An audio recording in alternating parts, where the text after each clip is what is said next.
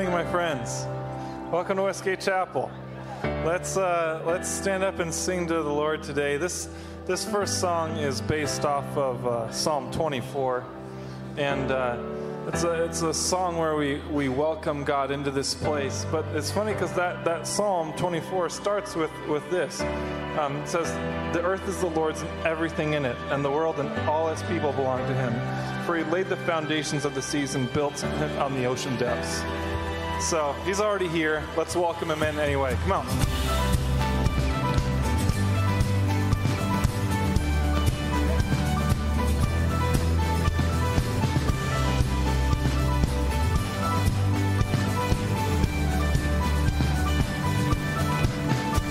Our praise awaits you with the dawn. Our souls awake to you and lift a song.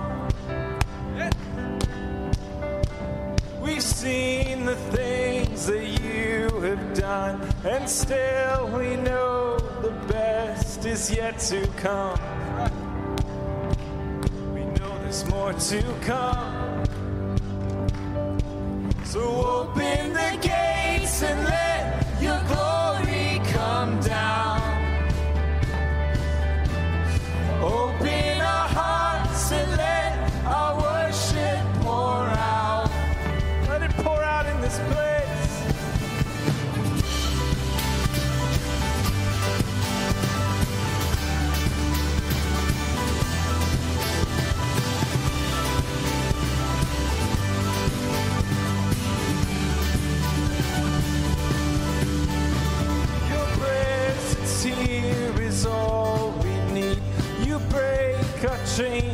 sounds of victory.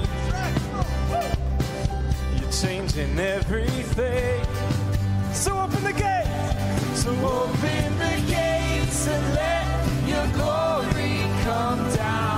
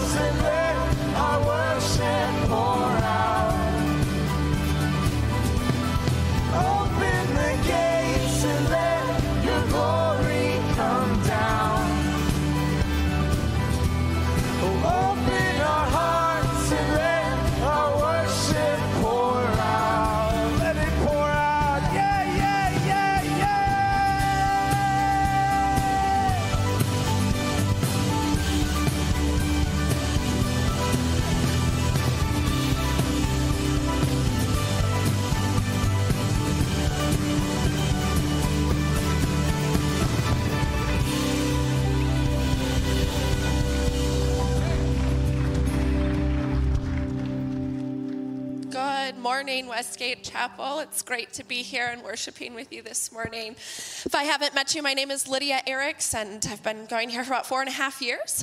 If you are new this morning, please, or if, if you have prayer as well, please take a connection card in the uh, back of the pew in front of you and fill that out. Drop it in the uh, offering buckets as they come around later, or take it out to our Welcome Center out front. There's a small gift uh, for you that we have for joining us this morning. Um, I'm up here this morning to remind you of a few events we have going on later this week. Uh, on Saturday, uh, 11th of February, we have the men's board game or game night that's going on. There'll be lots of board games, snacks. I hear rumors of some safe axe throwing that might be there. Um, that's five to eight uh, in the gym, uh, but it's a come and go as you can event. So if you have to leave early or uh, come late, please come and join. I know my husband's super excited about it, so come out for that. Um, and then on Sunday next week, the 12th, we have our ministry fair. Uh, there'll be lots of popcorn and cotton candy and all sorts of fun goodies uh, for you to partake and fellowship with each other. But most importantly, we have all of our ministries that Westgate leads and facilitates and supports and partners with, both here at our church and in our community, for you to learn more about, connect with, see how you can get plugged in, both with your time and prayer uh, and, and other areas of service as well. So come on out uh, on Sunday after both services in the atrium and the W Cafe and and chat with students and kids and Westgate Cares and Outreach and Missions. So uh, it'll be a good time. I look forward to seeing you there. I also this morning get to talk a little bit about a really cool opportunity we have this summer to take a our staff a trip to English camp with uh, our friends in Germany, the Careys. Um, if you are new to Westgate, we've been working with the Careys and partnering with them for many years and have been sending teams to English camp for many years as well. At English Camp, they invite the teens and students in their community to come on out and uh, harness or, or, hone their English language skills, but also give them exposure to Jesus and the gospel. Uh, the teens that come have a varying background of spiritual exposure from atheists to curious about who Jesus is and, and what that all means. And, and they've seen a lot of really cool work that's been done uh, through God at that camp. Um, I was speaking with the Careys earlier this week, and they were telling me about a student who came to English camp many years ago who's now in the process of becoming a pastor and coming back to the church um, that they have uh, in Germany as well. So it's a really, really cool opportunity that we get to be a part of. Speaking of English camp, I brought my friend Annalise up here this morning with me. Um, she had the opportunity to go a few years ago, pre COVID, on the uh, English camp trip, and I wanted her to come and share a little bit about her experience and, and what God had done through that. Yeah, uh, so my name is Annalise Lewis, and I went to English camp in 2019. Um, at the time, I was feeling confident about teaching English. I teach high school English, but I was really nervous about how God was going to use me to really interact with the kids. Um, a lot of the other people who went with me were like, oh, I'm just so excited to see the kids again. Um, I'm just excited to just hang out and talk with them. And I was really nervous because I uh, consider myself an introvert and I'm not strong in the hang out and talk uh, skill set. And so I was like, okay, I was like, okay, God, I know you want me to come, and you know, I can maybe I'll just teach English and let the other people, you know, just do those parts. I don't know how you're going to use me here, but I'm just going to go and see. Um, and so as I got there, I was teaching the, uh, the oldest kids for the English class, but they also gave everybody a small group that they had us lead after they had their service time. Um, and they gave me the youngest group. They tried to mix it up so people were working with lots of different kids. Um, and because their English level was the lowest, I also got to work with our translator, Laylee. Um, and so the two of us were leading this class of 12 to 14 year old girls every night after the service. And the more I talked with these girls, I realized how they had just had no experience with the church or what meeting a Christian, um, knowing what that was like. And so um, Laylee and I would talk with them and we would say, You know how you care about your friends, and if your friend is hurting, you care about your friend and you want to help your friend. And we said that God feels the same way about you, that God cares about you and He wants to help you. And they had never heard anything like that before um, in their lives. And it was just so eye opening for me to see how, really, how deep the darkness is in East Germany and in these former Soviet areas. And I was just really blessed to see how God just helped Laylee and I to share our stories and share how God had worked in our own lives and how things that I just take for granted and I thought as little simple things that everybody knows that that it was new to them and it was surprising to them. Um, And I left the camp just feeling really amazed by how God was able to use me with these kids in ways that I didn't expect and I didn't think that I had the skill set to do. Um, but He just really gave me what to say in all of those moments. Thanks, Annalise. So, if you're interested in learning more about English Camp, potentially coming on the trip, we're having an information meeting after the ministry fair next week. It's up on screen there. Um, we'll talk about what the day to day camp looks like. We'll talk about the different roles. Annalise mentioned English teacher, but we also have needs for Bible teachers, for cooks, for counselors, activities, worship arts, all of lots of different jobs and roles to, uh, to fill with that. So come on out, bring questions uh, for the information meeting. This is a camp uh, with teenagers, so it's early mornings, late nights, um, intentional time, like Annalise was saying you may be teaching a class, but you're also expected to, to mingle and, and have conversations with the students. Um, so if that isn't necessarily your gifting, but still want to support the trip, there's lots of different ways prayer, giving financially, and then helping us prepare uh, for the trip as well. There is an application that we'll release, uh, we'll have available after the information uh, meeting next week. Otherwise, come find me if you have any questions. Uh, ben Carey will actually be here next week at the ministry fair as well, out at the outreach and missions table with me to help answer any questions pre the information meeting as well. Um, so we'll be praying uh, over our entire church body here as you guys consider uh, partnering with us to staff English camp in Germany this summer. Before we get back into worship, let's stand and say hello this morning.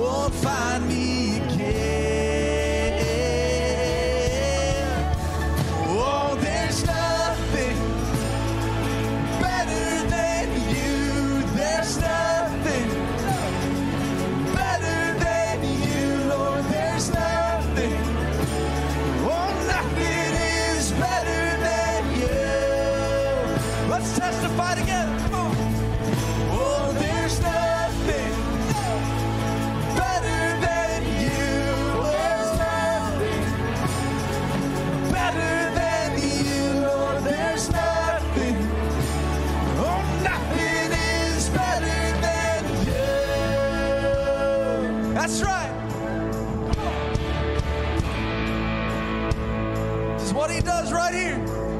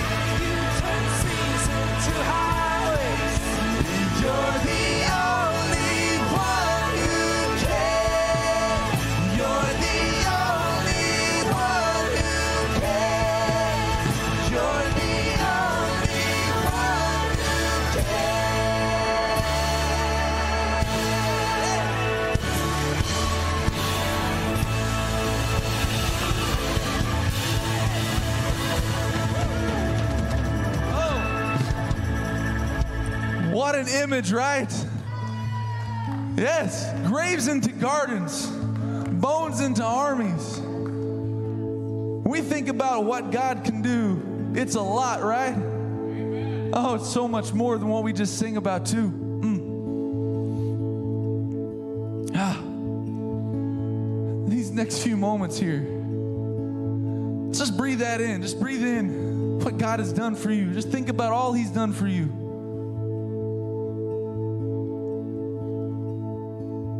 I'll tell you what. What has God done for you? Shout it out. I'm going to hear it. Freedom. Freedom. Oh.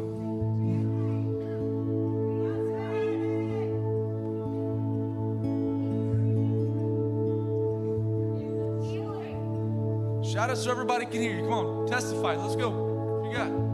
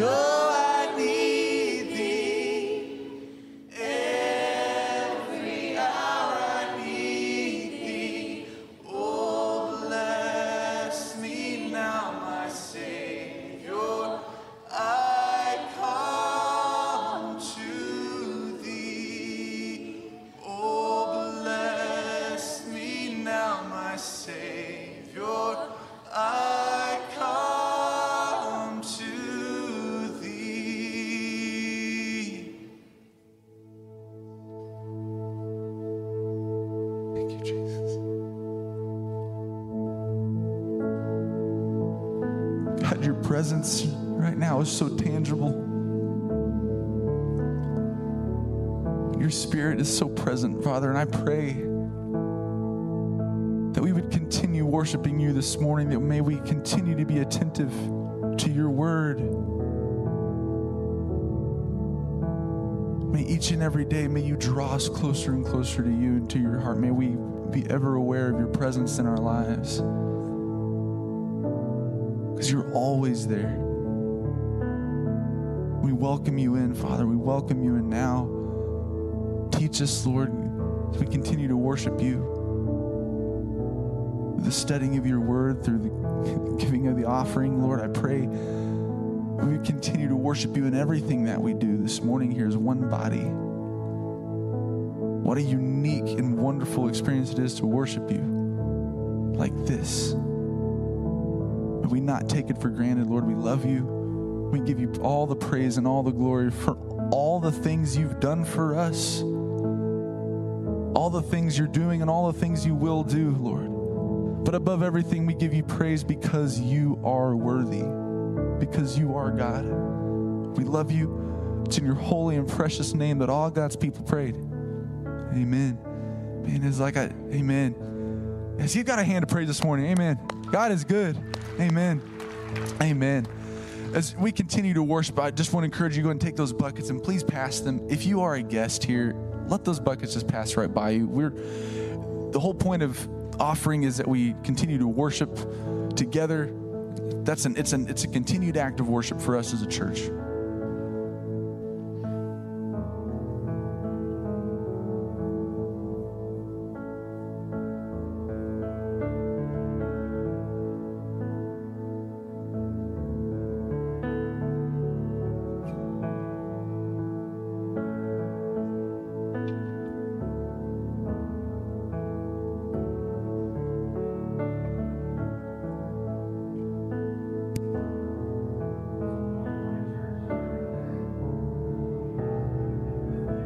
This morning. We're uh, missing about 75 of our high school students and uh, their leaders that are not with us this morning. They've been off at a retreat uh, in Michigan this weekend, and so I want to be praying for them as they're be they're likely heading back uh, as we speak. And so, uh, very excited uh, uh, for all that God has been doing in them this weekend. I know our middle schoolers had something as well with Pastor Dan uh, this weekend and uh, had a really great time. So just excited about what God is doing there. You know, one of the things that's been encouraging to me is that um, I've been meeting so many new people at our church over the past many weeks. And uh, if I've not had the opportunity to meet you, would love that opportunity if you are new here to Westgate. Uh, but I did have the opportunity to meet one new person in, in uh, in particular this past Tuesday that was so, so cool. Uh, young man by the name of Leo David Ward. Anybody met him?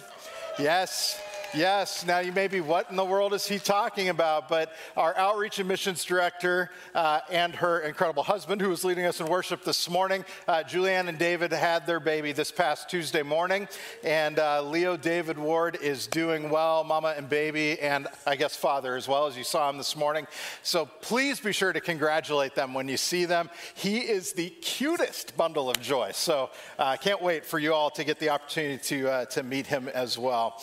Um, this morning, uh, before we jump into our uh, message, uh, and if you have your Bibles, I'll, I'll give you a head start. We've been in Exodus chapter 20 together, so flip there in your Bibles. And if you got your sermon notes, you can pull those out. Uh, those are, we produce those and give those to you every single week as just a way, not only to follow along, but man, as the Lord is speaking to your heart, if He's saying something to you, it's a good place to write it down and use those notes to revisit it during the week with Him. And so uh, hopefully that will be uh, just a useful tool for you. Uh, but as you're turning in your Bibles and doing that, I want to do something this morning that we're going to actually do together uh, over the next next many weeks, and that's to have what, we're call, what I call a small just vision moment. As you know, we are going through a five year vision together entitled Deep Roots and Broad Reach, where uh, we feel that God has given us a very clear vision for how we as a church can grow deeper in relationship with Him and with each other, but also then also expanding our reach and having a broad reach uh, in our neighborhoods, our workplaces, schools, and in our community, and truly around the world uh, for the gospel. And you may have noticed over uh, the past many weeks that we have the background to that series we started in September is now a wall across from the cafe. And you guys are like, wow, they really just love the nature look, you know, at church. And we've put that up because what we're actually creating, and hopefully will be uh, closer to completion in the next two weeks, is a vision wall where we are going to continually, over the next five years, be updating that wall with information about what God is doing in our church, how things are going when it comes to reaching the goals that He has given to us, but also using it to share testimonies of how He is changing and transforming our lives and our hearts as we follow Him. And so I hope that that will be an encouragement to you to see regularly. Uh, but this morning, when it relates to our vision, one of the things that we have been working on for uh, a fair amount of time has been the uh, refresh of our worship center here. And uh, it is part of what we believe uh, is, is we uh, began this project with our unfinished generosity initiative.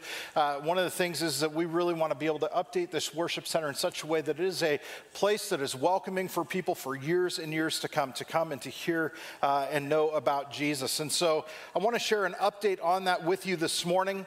Uh, as you know, we have about, uh, I believe, $450,000 that has been raised so far that is sitting in an account for that project. And as we had shared with you at the beginning of the year, year, actually before the beginning of the year, in, back in September, uh, that we still had funds that needed to be raised. But one of the reasons we weren't able to move on the project as originally planned was because of the high inflation.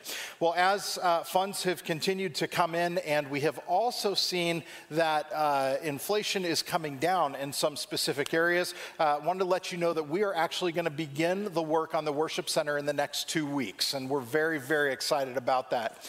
Uh, the first phase that we're going to begin working on is the uh, painting of uh, our worship center and also the putting up of two crosses that you'll see in the picture that is up on the screen.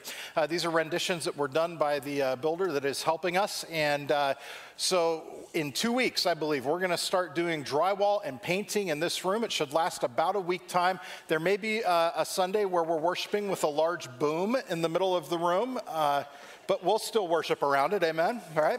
So uh, you may see that as, as work is going on, but we're excited to jump into phase one. What encourages me the most is that somewhere this is it's actually phase one is going to be somewhere around mm, $70000 less than we thought. That's significant praise god right? Um, very very exciting.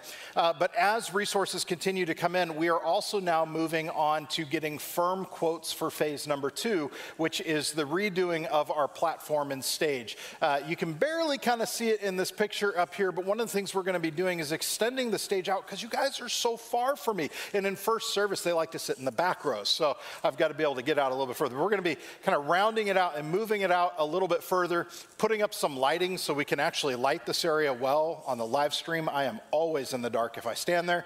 So we've got a couple things that are going to happen with that. Uh, we think we'll have the quotes nailed down in about four weeks, and then uh, hopefully uh, we'll be able to move on that because we do have the resources to do that. The final phase, phase three, is the one that everybody's hearts are hoping for, which is no more mauve on the on the carpet or in the pews, and. Uh, we do still have funds that need to be raised. We are going to be looking at uh, what are the quotes now for that as material costs have come down.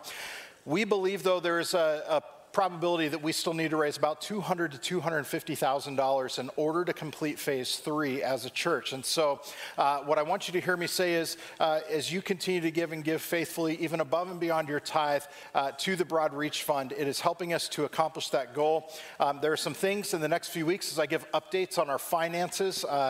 Uh, there are some cool things that are coming down the pipe that are going to help us to close that gap significantly to be able to get this project done. So, uh, just all of that, I want you to be updated. We are beginning to move and beginning to do this project and prayerfully praying that God is going to provide. And I want to make abundantly clear we will not take debt to do the job, okay? So, we will, we will make sure that the resources are here and that God has provided before we move into each phase.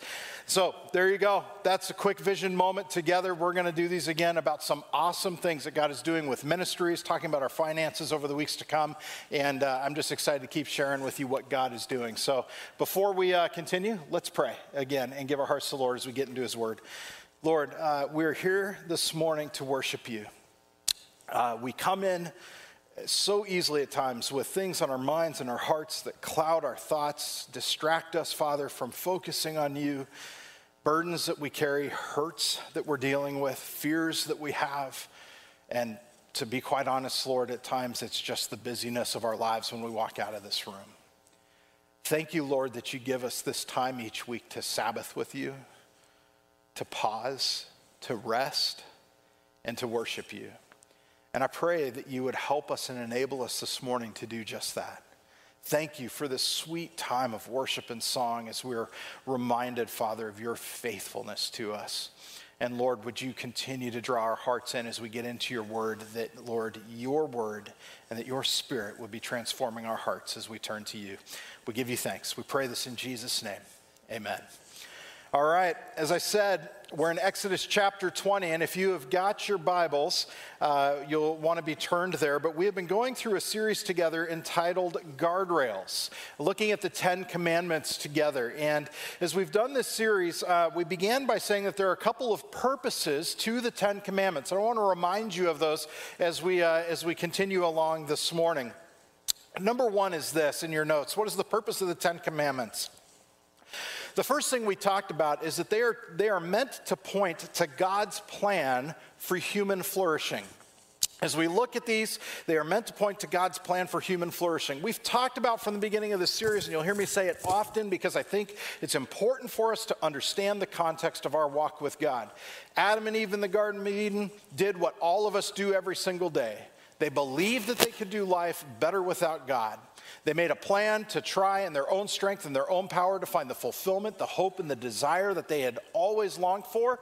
And in so doing, they sinned against God by rejecting Him and following their own way. It is the plight of all humanity. We wrestle with this personally and feel it every single day.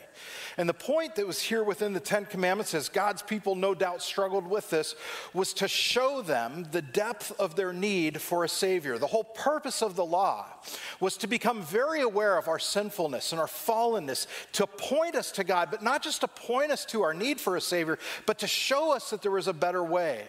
You see, the Ten Commandments are meant to promote holiness among God's people, holiness that would lead to a right relationship with Him, and then also promote our flourishing in a broken world as we give our hearts to God. Secondly, pur- the purpose is this that we would be image bearers of the living God to the world. The Ten Commandments, one of the great things that they do when you read them is they actually reveal to us the very character of God. By reading them, we understand who He is and also what He desires for us.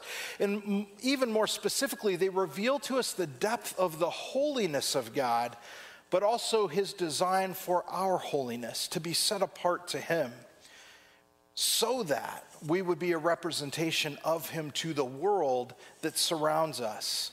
It's not that we become perfect. It's not that we hold to them perfectly. That's why we need a Savior. That's why we need Jesus. But we strive for this holiness and honoring God so that the world would know the one true God. And we've seen this as we've walked through these together. Uh, over the past many weeks, we've talked about the fact that the Ten Commandments tell us you shall have no other gods before me. You shouldn't make any images in the likeness of God or make other man made gods and worship them. We shouldn't be taking the name of the Lord in vain. In other words, uh, we need to be lifting up the name of God, not bringing it down to a low place. Uh, we've talked about how the Lord instituted the Sabbath as a day for rest and for worship that was good, that, that encourages our flourishing, not only as humans, but especially as followers of God. And last week, Pastor Steve shared with us about how we need to honor our father and mother and God's plan for our flourishing within that. And this morning, we come to a very deep text of Scripture. If you have your Bibles, Exodus chapter 20, verse 13, it's going to take a while to read, so, so bear in with me. You shall not murder. Now, I know what you're thinking. We're getting out early for lunch today, right? How in the world could he preach a long sermon on just four words? By the way, only two words in the, uh, in the uh, original Hebrew, which mean not murder, right? There's no way Pastor Rob could go long. Ask the first service people. All right, here we go. Four words. This morning, as we dive into this, I want us to begin we look at this and we read, You shall not murder, and we think to ourselves, This is an easy one, Pastor Rob. You can't screw this up, and you should be able to get us out of here quick. And we've all got this one down, right? I mean, all, how many people have killed somebody this week? okay, good. Feeling safer. Um, I feel like we're doing good on this, but there's something we really need to look at. So, first things first, what is the meaning of murder? The, the uh, Hebrew word here, rasa, meant this, and I, I've changed it. You'll see up on the screen here. I want you to cross off the word kill in that first fill in, and I want you to write the word take. It's actually a better, more literal translation that this word meant to take innocent life. In other words, there's a difference between murder and the general word of killing. Murder was used more specifically in Scripture, this, this Hebrew word, and there's another Hebrew word for kill, which is more encompassing. And that'll help us as we seek to define it. As we define it, though, the idea of murder is to take innocent life. And it seems to go without saying in most cases that we believe that murder is wrong. This is also the very reason that in the church, when we talk about valuing life, we're not just talking about not killing someone uh, who has angered you, but it's the very reason that as Christ's church that we value life in the womb itself. When we read Psalm 139, it tells us this that God is intricately involved in forming all of us in our mother's wombs, that He has purpose for us, and that He values each and every life before it is born into this world. To take innocent human life, whether it's out of anger or inconvenience, is an affront to the very image of God, who has created us in His own image and who, whose hands are intricately involved in the forming of who we are from the very moment of conception. As we think about this, it's the reason that we as a church stand on this belief in this value when we talk about valuing life and not taking innocent life. But one of the things that we also need to define is this truth is that there are some things that this commandment did not prohibit. Your first, next fill in is this is as we look in scripture, this commandment of do not murder did not prohibit self defense. It didn't prohibit self defense. If you look at Exodus chapter 22, verses 2 through 3, just a couple chapters later, it says this It says, If a thief is found breaking in and is struck so that he dies, there shall be no blood guilt for him. But if the sun has risen on him, there shall be blood guilt for him. In other words, if somebody breaks into your home, and your life is threatened eh, as, as one of God's people, if you ended up having to kill that person in self defense, it was allowable. But what's interesting when we read this, where it says, But if the sun has risen on him, like what does that mean, right? The idea behind it is this is that if you could see what was happening, if your life wasn't in danger, if you could identify the individual and discern that killing wasn't necessary, but you still did it, then you were guilty of murder. Uh, in other words, it also prohibited vigilante justice. If someone broke into your home and you went and found them later and killed them, and your life hadn't been in danger, that that was considered to be wrong. But it, what it shows us is that one of the prohibitions was, uh, was, the, was self-defense. The other thing is this, is that in the meaning of murder, it didn't prohibit capital punishment. In Genesis chapter 9, verse 6, we read, it says this, and for your lifeblood, I will require a reckoning. From every beast, I will require it from man. From his fellow man, I will require a reckoning for the life of man. Whoever sheds the blood of man, by man shall his blood be shed, for God made man in his own image. As we read here, the, the God's people would have understood that this commandment also did not prohibit capital punishment. Capital punishment for murder was not considered an assault on the image of God, but actually a defense of his image. Human life is so precious that the taking of it was considered to, to need to be punished severely. And the principle was rightly regulated to governing authorities. We see this not only in the Old Testament, but also in the New Testament. In Romans 13 4, where Paul says that the governing authorities are God's servants for good, but also avengers to carry out God's wrath on the wrongdoer. And so when we think about murder, there was a, prohibited self defense, uh, or I'm sorry, it did not prohibit self defense, it did not prohibit capital punishment, but it also did not prohibit warfare. And when we talk about warfare, one of the things that we think is this is that peace, when it comes to war, is always the goal. But war was and is at times necessary to defend peace. When Jesus encountered the Roman centurion, I want you to think about this in the New Testament.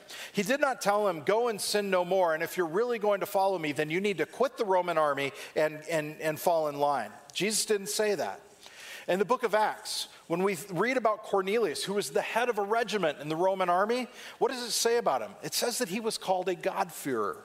When we look at John the Baptist, and, and it says that there were soldiers that were asking him what they needed to do to repent, he didn't say, resign from the evil Roman army, you can't be a soldier. What he said is, do not extort money by threats or false accusations. Be content with your wages, be honest, and be honorable. When we look at this and we think of this commandment in Scripture of do not murder, it's not talking about self defense. It's not talking about capital punishment. It's not talking about uh, warfare. What is it talking about? It prohibited intentional homicide. In other words, premeditated, intentional murder of innocent life. I want you to think about it with me for just a moment. Our headlines in the news, it seems like almost every single day, are filled with stories of people in various cities and places around the world that are being murdered almost, uh, uh not almost, every single day. And over the past few months, there's one in particular that's been pretty uh, noteworthy that I think most people have heard about. And it was the murder of four college students in a small town called Moscow, Idaho. Four college students who were uh, in a house. You'll see a picture that's up here on the screen. But they were in this small house in Moscow, Idaho. And in the middle of the night, uh, an individual came into the home and killed all four of those people, uh, stabbing them to death. And what ensued from that point was this is that it, for weeks, police, investigators, the FBI went on a hunt to try to figure out who is it that did this horrible, insane murder. And as they began to find clues and get more information, it was about six weeks after the investigation began that they found their man a guy who had been a student at a neighboring college just uh, on the other side of the border of Idaho, who traveled all the way over to his home in Pennsylvania, it seems to try to hide. They followed him, they dug into his trash so that they could get DNA evidence to link him to the murder. And then you know they found him. He is in jail, waiting to be sentenced for the murder of four individuals. And as I think about this, for weeks, it would be almost unheard of for any sane person to say that what this man did was okay.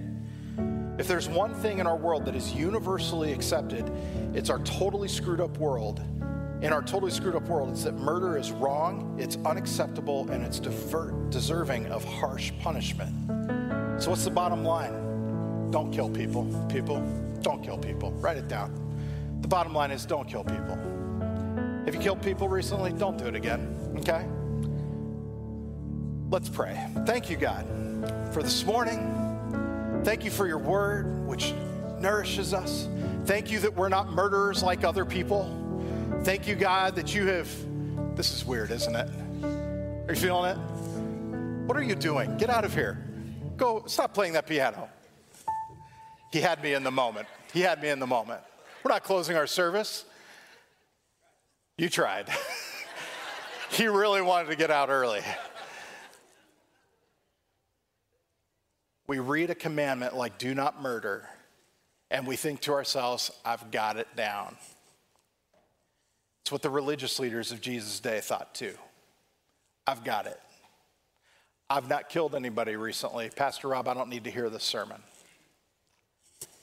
Jesus speaks directly to this commandment in the New Testament in Matthew chapter 5.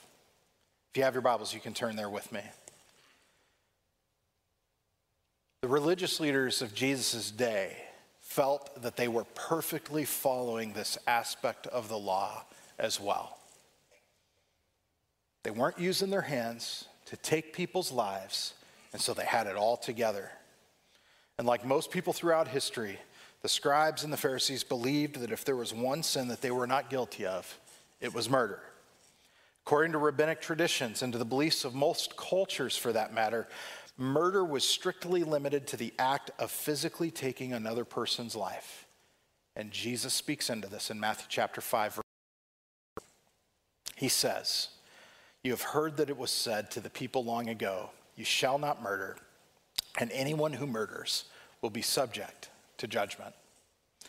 It's interesting because on the surface, as we look at this and what Jesus says is he quotes this commandment, on the surface, things looked really good for the religious leaders. The religious leaders and those who followed their teaching believed that righteousness, that, I'm sorry, that uh, believed that righteousness was an external thing.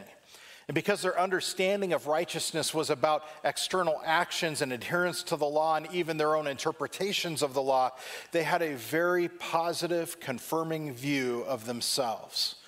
But like we see with Jesus and kind of throughout the whole New Testament, we see that they had blind spots in their life. One passage that I think of in particular is in Luke chapter 18, verse 10, where it actually goes and helps us to see the heart of the Pharisees, but I would also venture to say at times it reveals our own hearts. The passage says this the two men went up to the temple to pray, a Pharisee and a tax collector. And as we look at the Pharisee in Luke chapter 18, he prays to God and says, God, I thank you that I am not like other people that I am not like robbers, evildoers, adulterers, or even like this tax collector. I fast twice a week and I give a tenth of everything that I get. As he looked at himself, he said, I've got it. This law is down pat. I'm doing it perfectly, and I'm doing some really great things for you, Lord. I want you to think about this. How often do we have the same view of ourselves? That we justify sin in our lives because maybe it isn't as obvious as the person that is sitting or standing right next to us. How many times do we listen to a sermon and think to ourselves as we walk out of the room, I sure hope so and so was listening, or I think I got to send this message to somebody this week because they really need to hear it, without actually thinking about what God wants to speak into our own hearts. You know, what I find is that at times in the Christian life, we have a tendency to whitewash our sin. We have a tendency to pretend that it isn't there. And we keep it hidden out of sight. And because it isn't obvious, we have a pretty complimentary view of ourselves. But here's the deal with Pharisees and also with us. What they failed to recognize was that this sin that Jesus speaks of originates in the heart, not in the hands. And this is the point that Jesus makes. There were a couple of guys that I, uh, I lived in a, when I was in college at Biola. I lived for one year on campus, and uh, there was a whole group of guys. We lived in a quad, and the room specifically directly across the hall from mine was two guys that, uh, honestly, if their mothers had ever walked into their dorm room, would have been horrified. I mean, I'm telling you, it was one of the nastiest pits you have ever looked at dirty clothes piled high on the floor.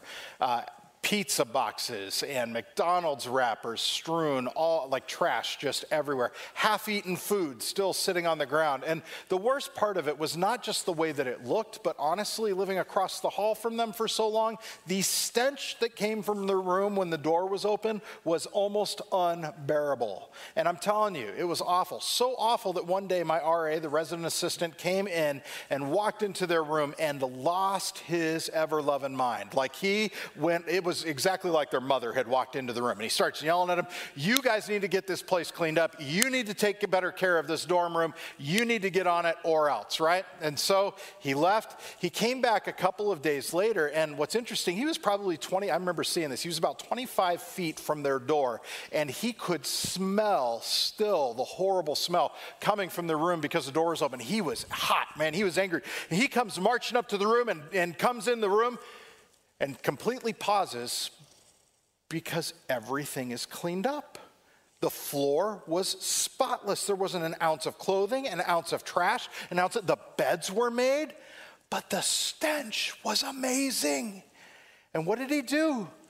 He did what most moms would do. He walked over to the closet, he opened it up, and it all fell on him every piece of dirty clothing, every piece of trash, right? Uh, the half eaten food. It was awful. Things looked clean, but the mess was just hidden out of sight. This is the point that Jesus is seeking to make. Things looked maybe really good on the outside with the religious leaders and maybe even in our own lives. But the Pharisees loved to parade their righteousness in front of other people, but on the inside, they were dead and rotting away. And what Jesus does as he continues in this passage is this is that Jesus shatters our illusion of self-righteousness by going straight to the heart of the matter. You may think that you have it all together because you aren't committing the act of murder. But on the inside, for many people, even in the church, the very seeds of this sin have been planted and are being nurtured and allowed to multiply unencumbered. You see, because this sin originates with evil thoughts in the heart, regardless of whether or not those thoughts are acted upon. This is what Jesus says in Matthew 5, verse 22. After having quoted the commandment, he says, But I tell you. Now, it's important that he says this because he's also been accused in the earlier verses of changing the law, right? Of trying to wipe away the law. And, and he says, Nope, not a chance. That's not what I'm doing. I'm not changing the law. What I'm actually doing is correcting what you have distorted. And he says, But I tell you that anyone who is angry with a brother or sister will be subject to judgment. Again, anyone who says to a brother or sister, Raca, is answerable to the court. And anyone who says, You fool, will be in dangers of the fires of hell. I want us to take a look at what Jesus says here because it actually gives us the depth of instruction that we should be looking for with this commandment. The first thing he says is anyone who is angry. And he, he says, if you have anger, then I'm speaking to you. And it might bring us to a place of asking ourselves the question well, is all anger wrong? Isn't anger a natural human emotion that we feel? And I would say yes. You know, if someone betrays you, if someone tries to hurt your family, somebody cuts you off in traffic and almost causes an accident, a natural human response is anger. But what does Paul say? Paul says, In your anger, do not sin.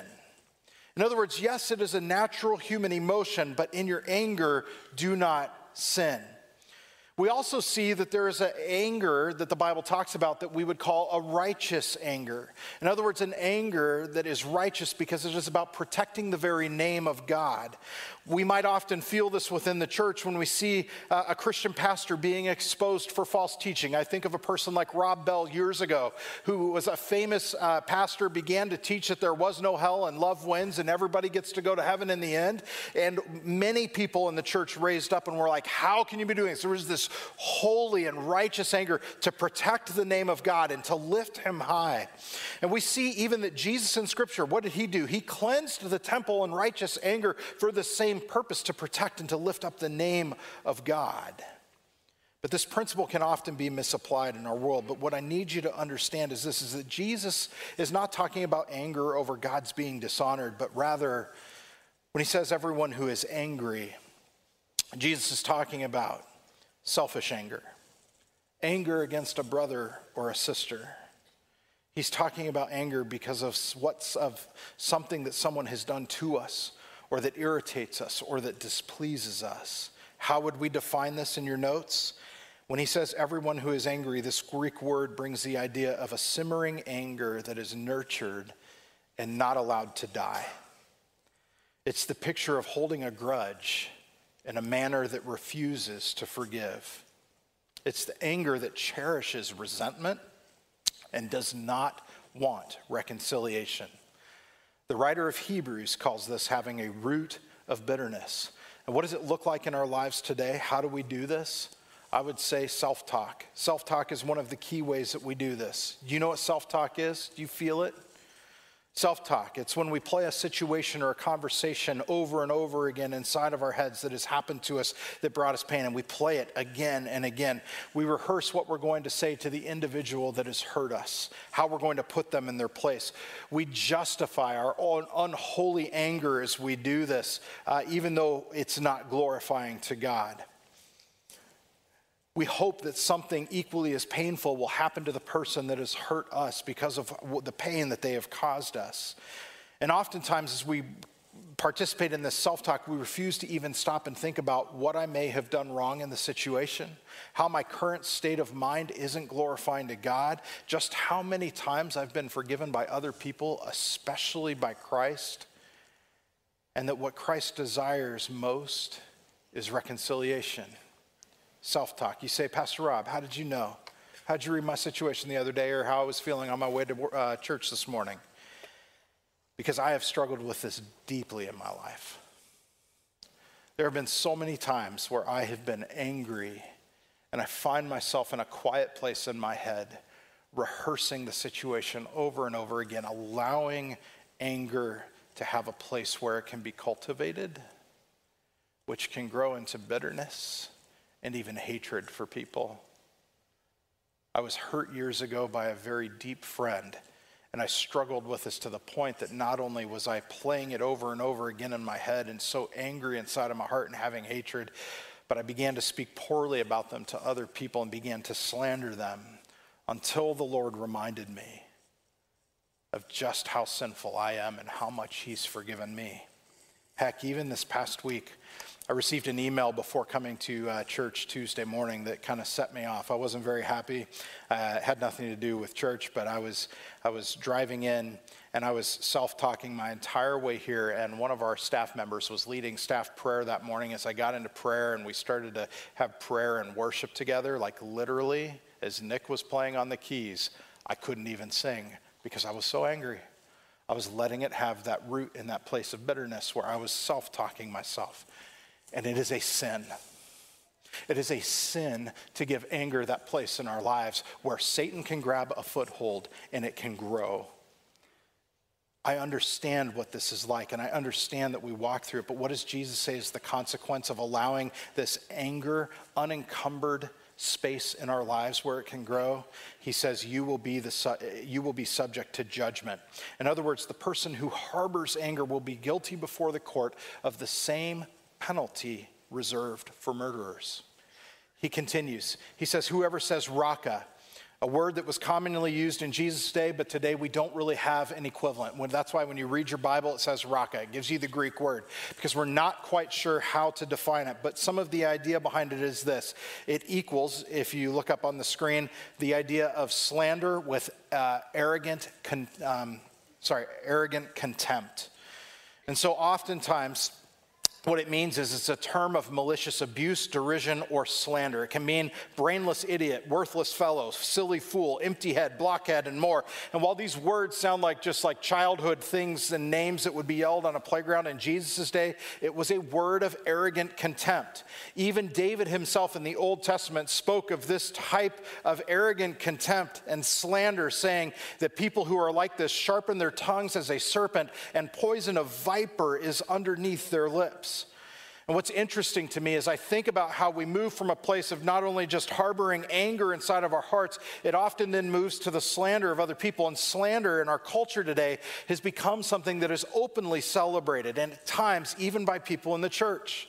We see it from our politicians. It's okay to slander people. We see it on social media and in the news constantly. Maybe even ourselves on social media participating in slander. We slander with our friends openly. And for the more God fearing people, we don't do it openly, we do it in the quiet places. We call this gossip, where we speak poorly of individuals to another person in hopes of winning them over to our side. It's almost become cliche in the church, I find, to talk about gossip. We've heard about it so many times but it's become so acceptable. And yet, it is this slander that Jesus says there are great consequences for. What does he say? Jesus says that the consequence of this slander is, uh, with arrogant contempt is, is that you will be answerable to the court. What he's referencing is the Supreme Court of that day, the Sanhedrin, the ruling body of 70 people who would have heard the worst and most heinous of crimes before them and meted out the worst punishments, often stoning because of what people did. The consequence of this was high. What does Jesus say next? Whoever says to you, you fool, which uh, is the Greek word moros. Now, please don't go out and use this Greek word, uh, but it's the equivalent of moron, okay? It's to be stupid or to be godless, and it was an attack on the very character of an individual. Do you see what's happening here? The importance of the building that Jesus is doing? To nurture anger is the basic evil behind murder. To slander a person with a term such as raka is even more evil as it vocalizes that hatred. To condemn a person's character by calling them a fool is more slanderous still.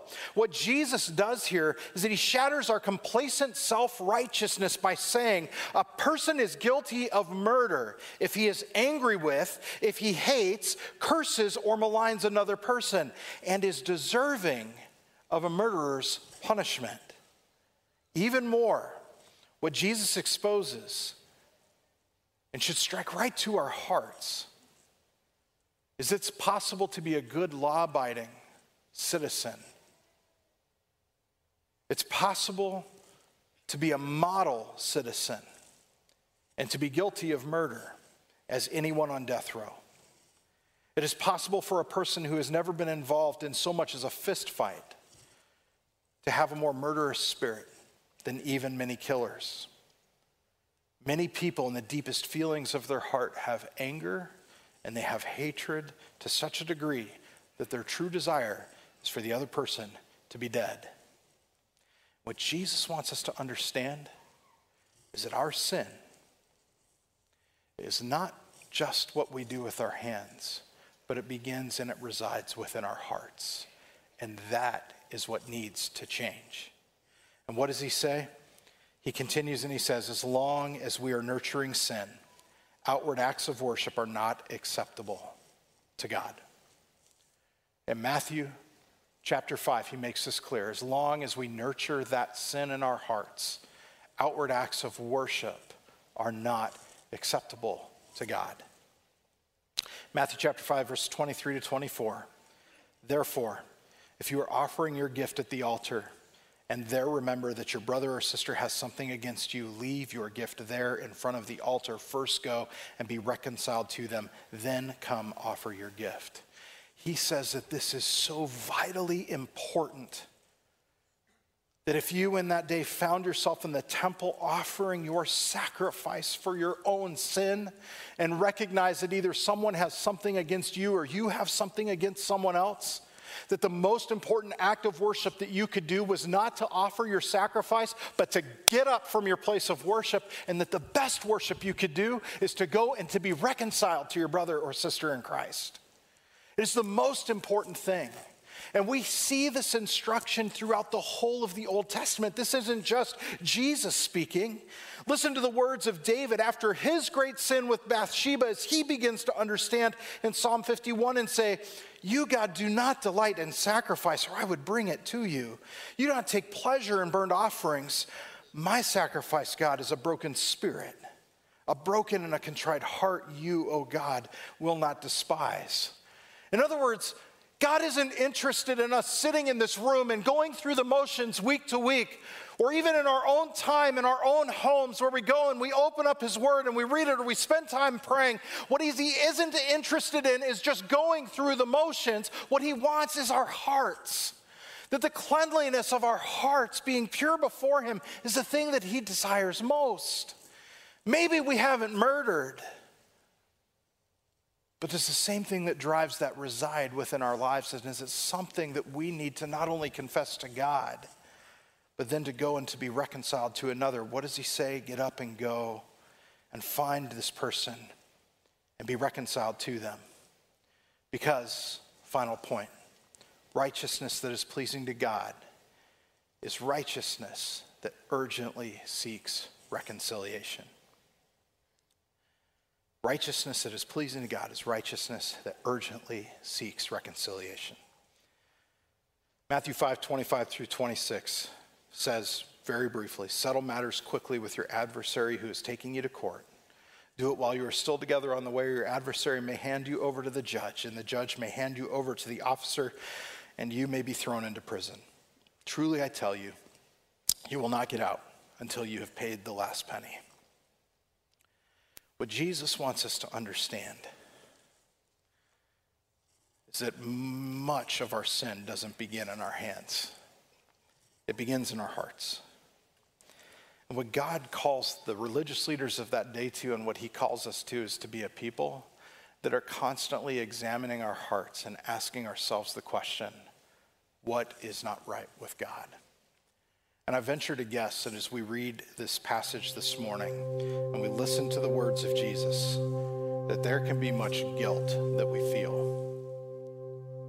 I have no doubt that in this room right now that the Holy Spirit has been speaking to someone or someone's. I know that because he speaks to me. That there is anger that is being harbored in our hearts, hatred, slander that we participate in a refusal to reconcile with people in which we are broken in relationship with. What Jesus essentially does at the end of this passage, he gives us, as I see it, three things. Number one, keep short accounts with people, move quickly to reconciliation. Don't let things build up. It isn't pleasing to the Lord, and it doesn't promote your flourishing as a follower of Jesus Christ. It actually hinders your walk with Him. Number two, own your stuff. It's the kindest way I can say it. Own your stuff. We are so quick to point a finger at other people, especially when they hurt us, but we are unwilling to look at ourselves and ask God, where have I sinned against you and against another person? And if you want to create the fertile ground for reconciliation, it begins in your heart, not the other person. And finally, the most important thing forgive the way that Christ has forgiven you.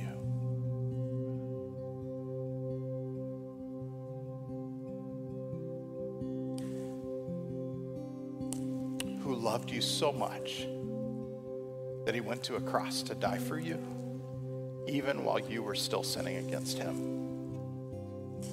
We come to this time of communion together as a time to remember all that Christ has done for us. And guys, the reason that we do this isn't just to go through rote tradition once a month, maybe a couple times if we're lucky.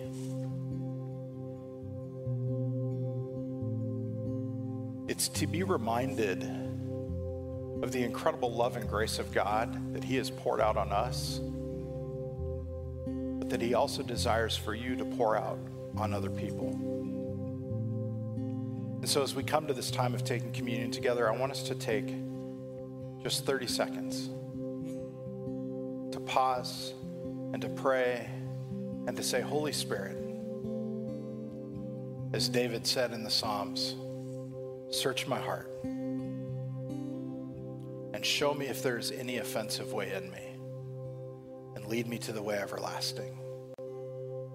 Use this time to ask God to reveal to you the area of your life that you need to submit to Him this morning. We're going to sing a song of worship and we'll close with communion.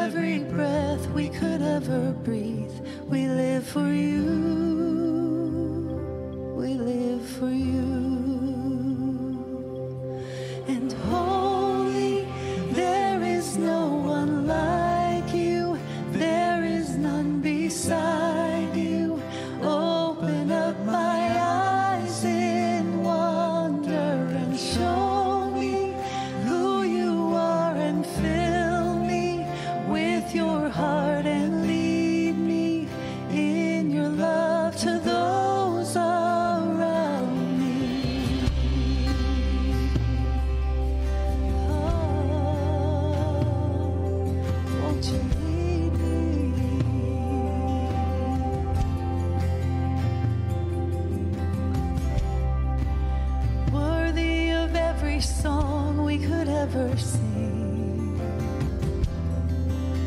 worthy of all the praise we could ever bring.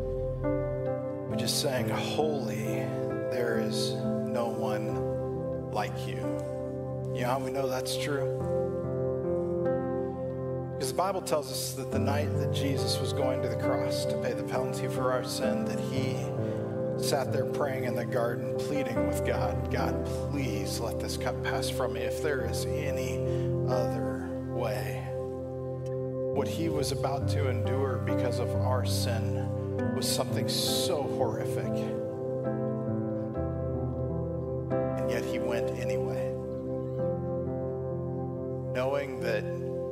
Thousands of years later you would be born, sin against him, and give your life to him and continue to sin against him. And yet he loved you so much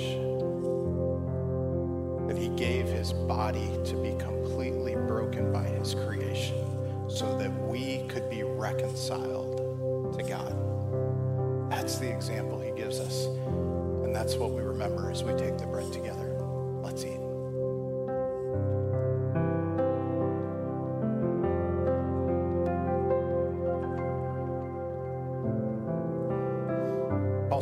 1 Corinthians 11, as he gives instructions about the Lord's Supper, he says, you know, in the same way that he took the bread, he took the cup. And he said, as often as you eat this bread and drink this cup, you proclaim the Lord's death till he comes again, this new covenant in his blood. What's so beautiful about that? It's meant to remind us of the call and the mission that God has given us to take the love that he has shown in sacrificing his very life, and that the call in our life is to go and to share that message of reconciliation with others. But can I tell you this morning, the greatest way that you share that reconciliation